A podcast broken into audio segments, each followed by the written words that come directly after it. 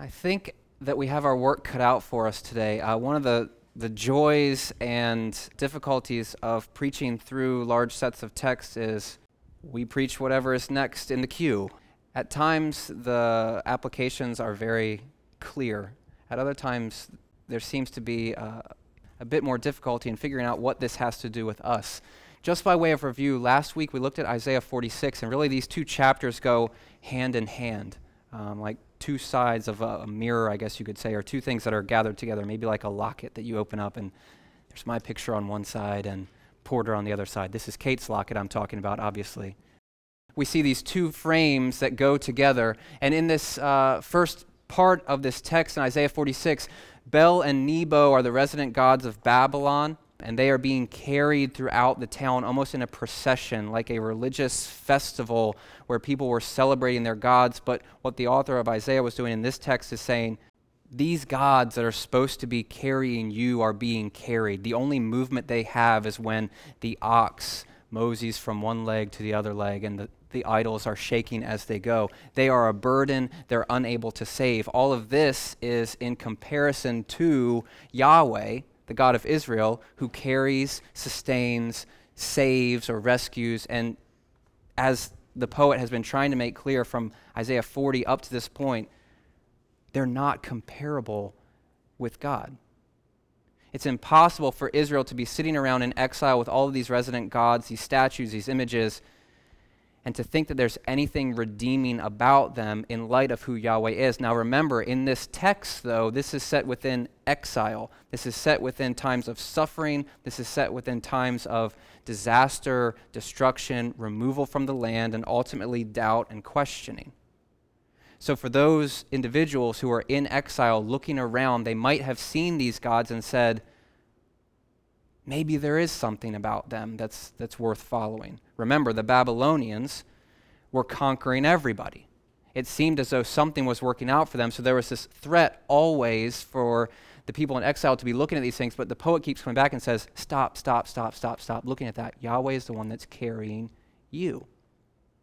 And last week we talked about how very many times in our lives that happens in in these ways where we feel alone and we feel isolated and we go through difficult situations, whether they be relationship issues or financial struggles or job things or work things or any number of things happening right now in your life. And, and it's as if God is carrying you. We also went beyond that kind of sentimental understanding of God carrying us to understand that God carries our wrongdoing and our sin and tried to tie the gospel into that. It's not just this God's going to sweep you up off your feet and make everything okay.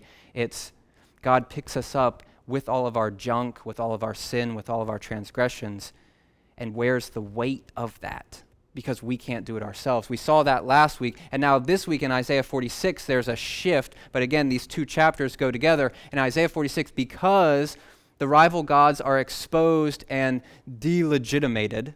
We see now that what the author is doing is going into empire, he's going into ideology, he's going into politics. He's saying, because these gods don't have status anymore, now I'm going to talk about your political structures and try to inform you that they also don't have any sort of warrant or power or things like that. So it goes like this no gods equals no empire. And in the ancient world, this was commonplace gods were not just relegated to this room here, to the temple.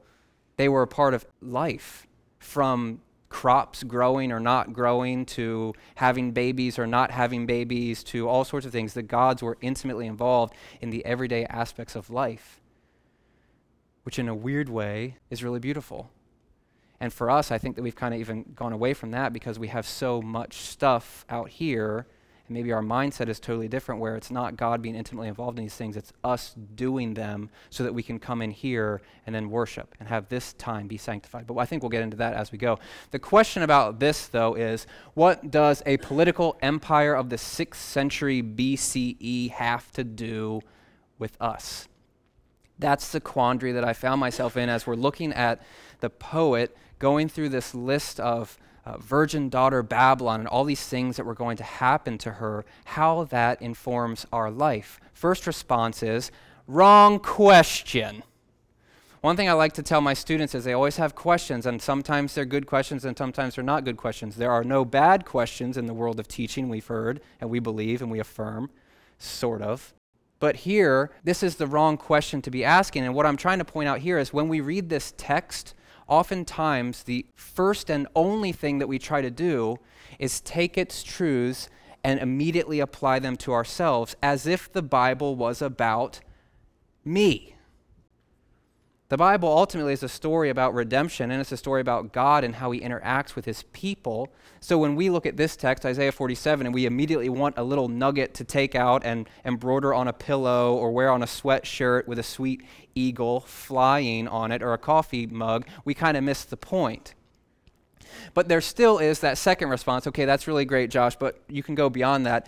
Yeah, what does it have to do with us? Because there still is this application in the text there still is this beauty that through the Bible, God gives us everything that we need for life and godliness.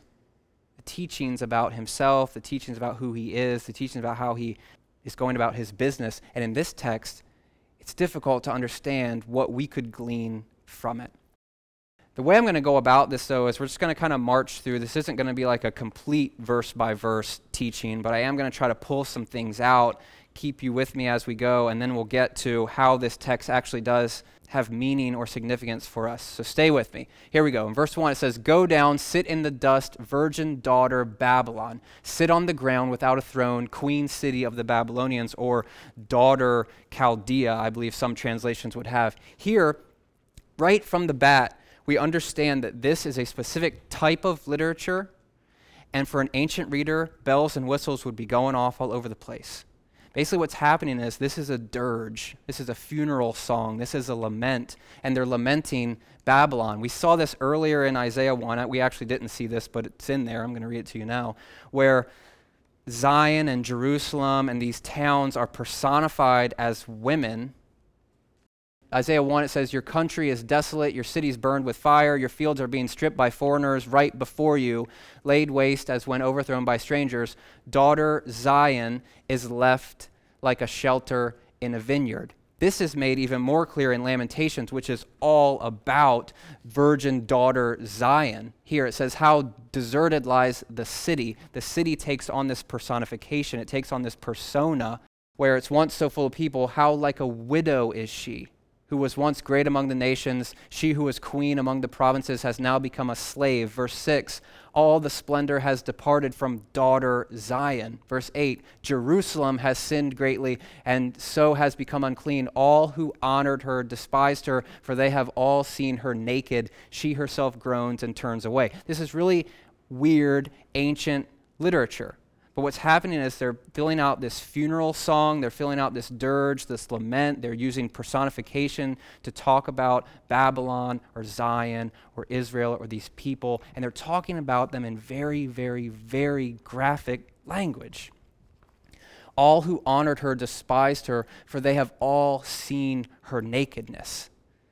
These texts get a little bit risque in the images that are being put forth.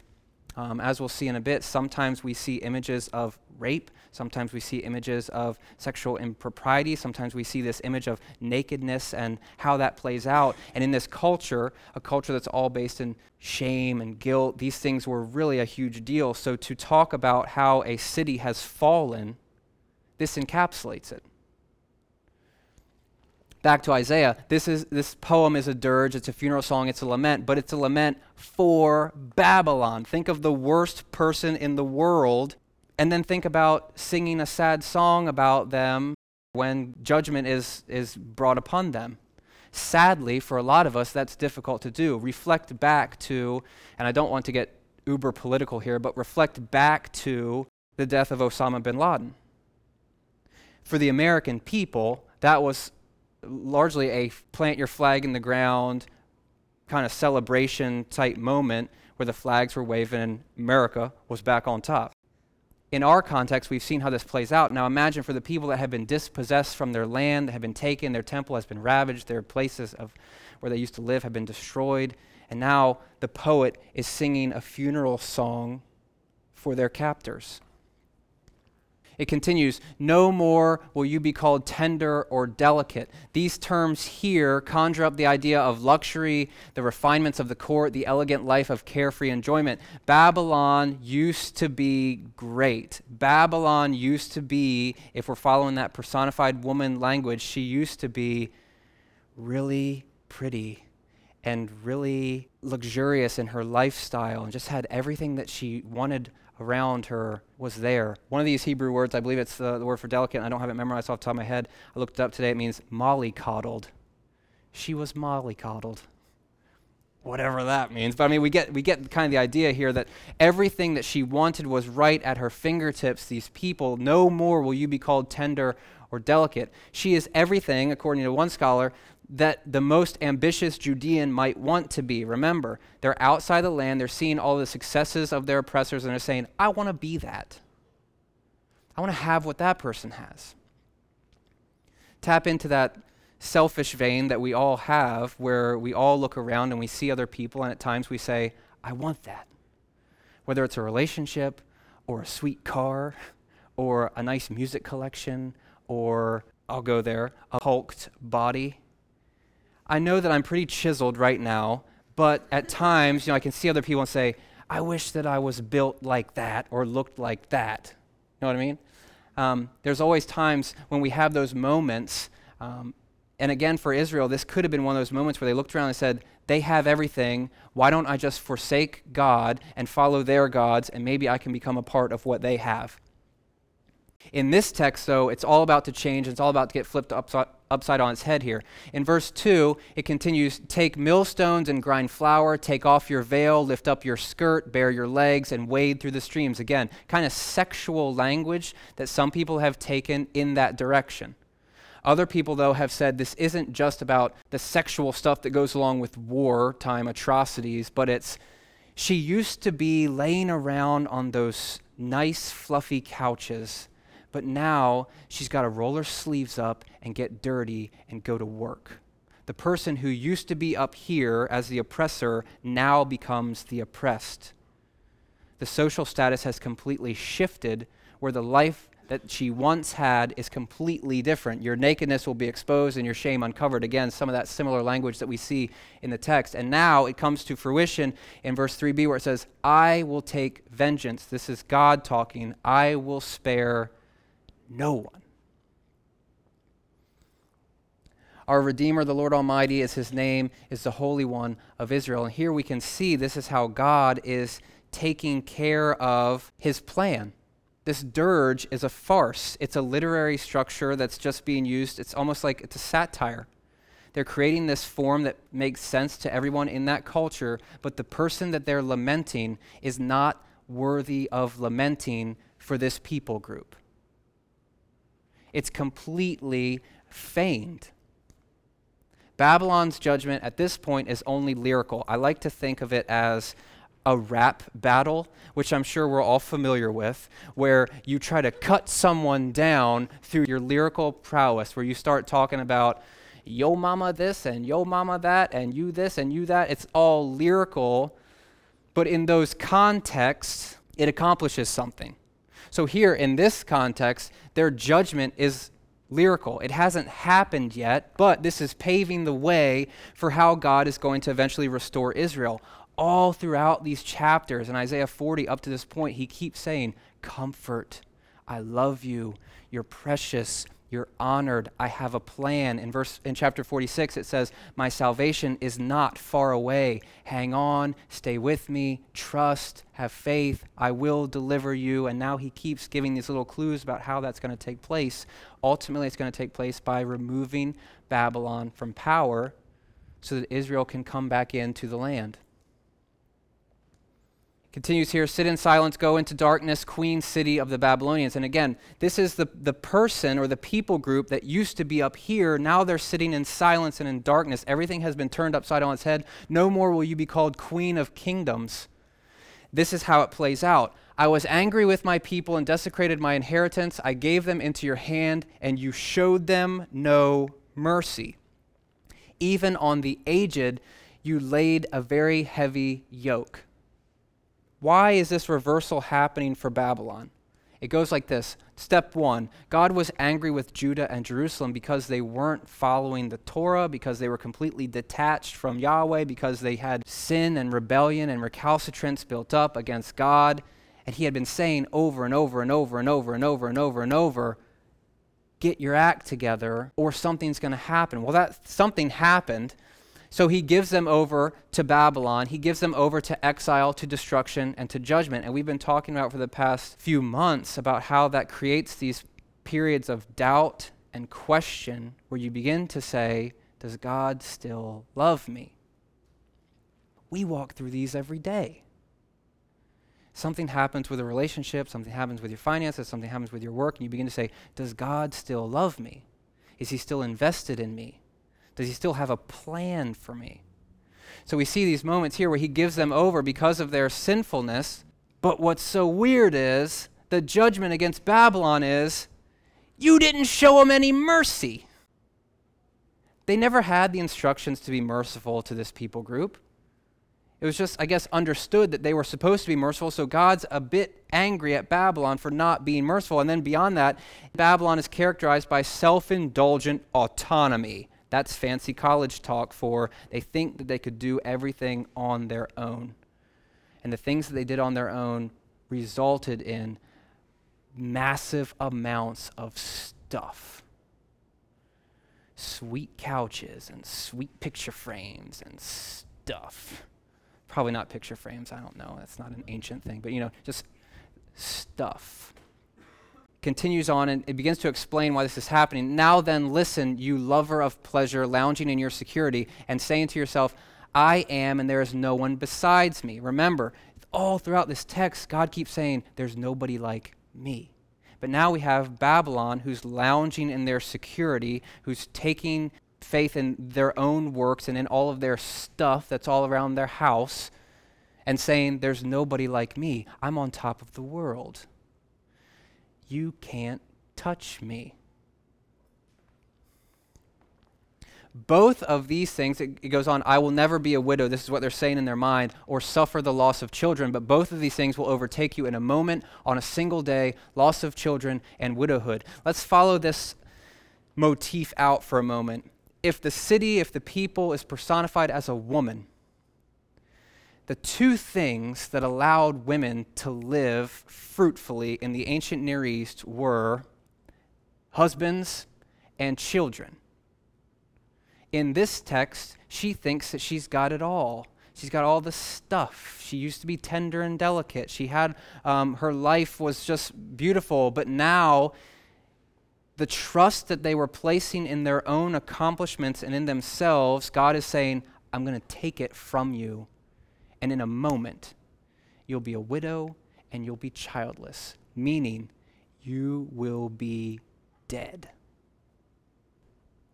No ties to the land, no inheritance, nobody to support you when you're getting old and decrepit. Like you have all these things where God is taking away those sources of trust and those sources of hope that this people had. The self deceived empire, Walter Brueggemann says, is shown to be completely impotent and helpless in the face of Yahweh. There is only one source of power and well being, and Babylon long ago rejected that. Now comes the sure consequence of such a foolish way in the world. This text is coming to a head where he's saying, Babylon, you think that you're in control, you're not. I'm in control.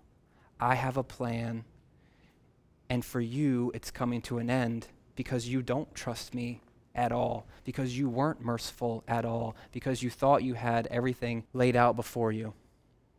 You have trusted in your wickedness and have said, No one sees me. Your wisdom and your knowledge mislead you when you say to yourself, I am, and there is none besides me. I think we're seeing how this plays out in this text. And Babylon here is lacking mercy and they're participating in injustice. The people that they're hurting and oppressing in this text are the aged ones. That's the only information that we have about this text. They have all these things, but they're even taking advantage of the elderly. So they're lacking mercy in how they go about uh, dealing with Israel, and they're taking advantage of people that shouldn't be taken advantage of. In the ancient Near East, these were really important things. You don't mess with widows, you don't mess with old people, you don't mess with orphans. Babylon suffered because of their perceived autonomy, because of their indulgence, because of their misplaced trust, and because of their arrogance all of these things they thought they had just laid out for them, but those were the things that were eventually leading to their destruction. This is where I believe the tie comes in. When we read the text, we oftentimes put ourselves in the place of the good people. This is why Jesus was revolutionary when he told stories, right? Because at the end of the story was always that twist, like the M. Night Shyamalan twist except better, where you, as the audience, are the bad ones. The parable of the Good Samaritan, right? We have these characters, the Levite and the priest, and these folks that were supposed to be doing their jobs in helping people, but they didn't do it, all in different ways. And the hero of the story is who? The Samaritan. The Samaritan. Which, in that context, they were hated, they were despised.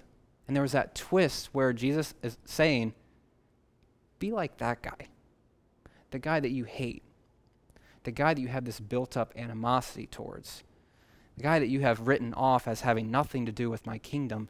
Be like him. When we read the Bible, we put ourselves in the place of the good people. All throughout the text, though, when, especially when Jesus is talking, it's, it's very pointed in the, the people that he's pointing his finger at. And the people that he's usually pointing his finger at look a lot and act a lot like us. The religious leaders, the Pharisees, the one who think that they have everything, the ones that attend these beautiful church services and know stuff that other people don't know. We think we're okay, but the message that Jesus keeps telling us is you're not okay. The people that you think are in are actually not in, and the people that you think are out are actually in in this text, the temptation for us might be to read it as, Ooh, dirty Babylon, you virgin daughter, Babylon, you're going to get yours. Are we so dissimilar, though? We could look at this in three different ways. Are we so dissimilar as a nation? And again, I don't want to get very political with this, but we could just look around our country, which is admittedly great and beautiful and free but yet with that freedom, we make a lot of decisions, even each and every day, that oppress people, that cause injustice, that force us to be the ones who love to live in luxury and think that we're okay.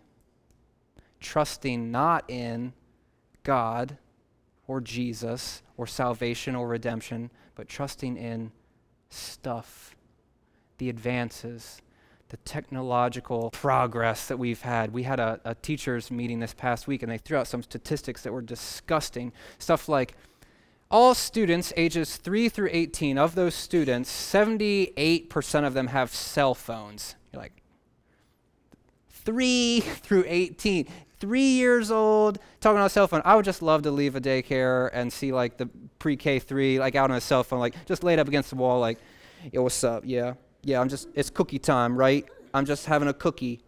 Hold on, I got another call coming in. You know, like, I got to update my Instagram. Three year old with all this stuff.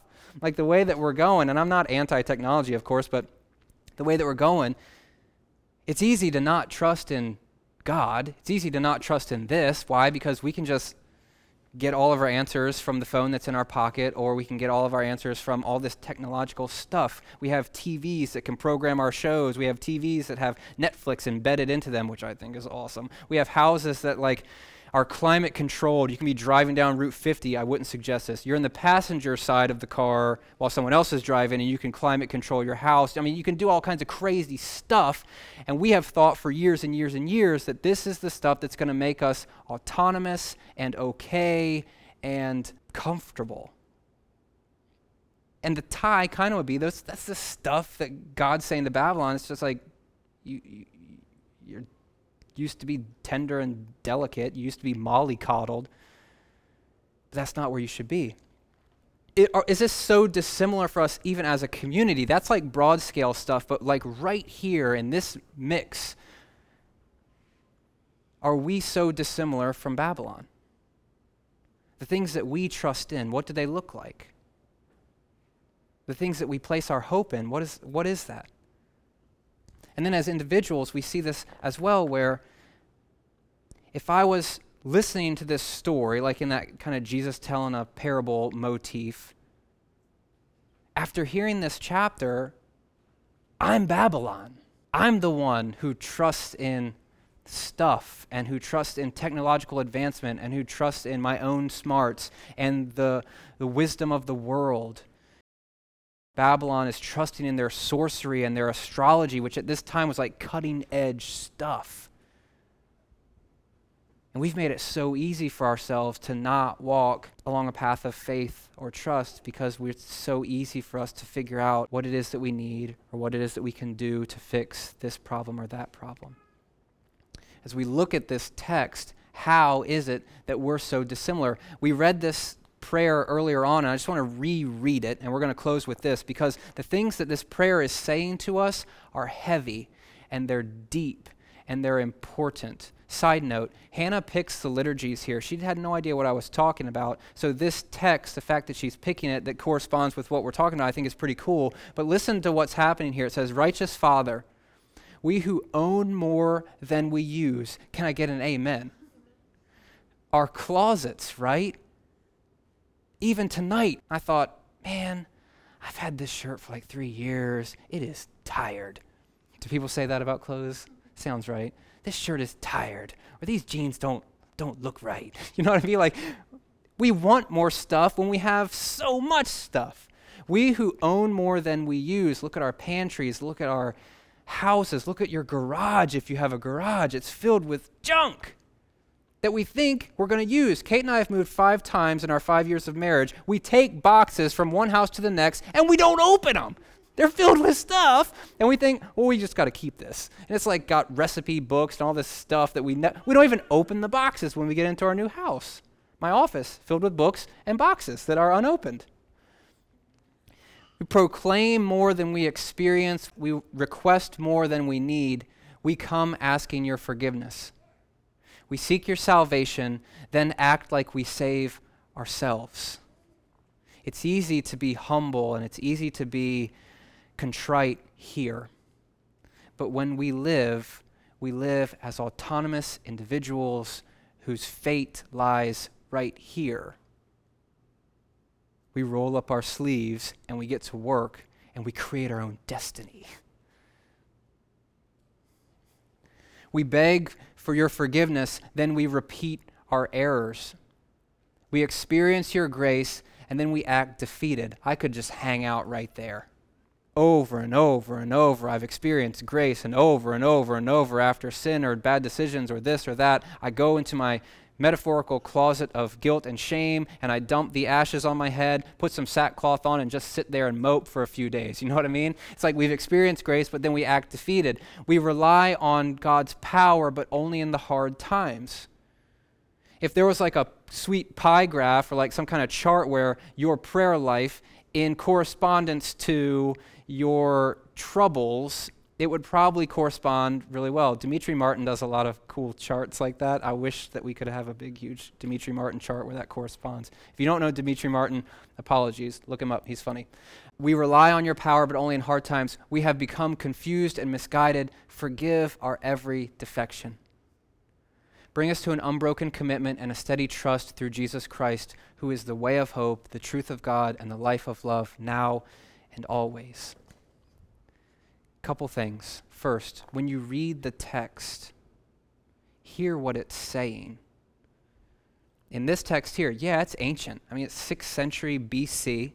It's about Babylon, a world power that God has used to accomplish one thing, but they kind of failed in some other areas, and then they're going to they're going to get judged for it. That creates some difficulties for us, but still hear it in its ancient context, but then see the similarities between what they're doing and how we live.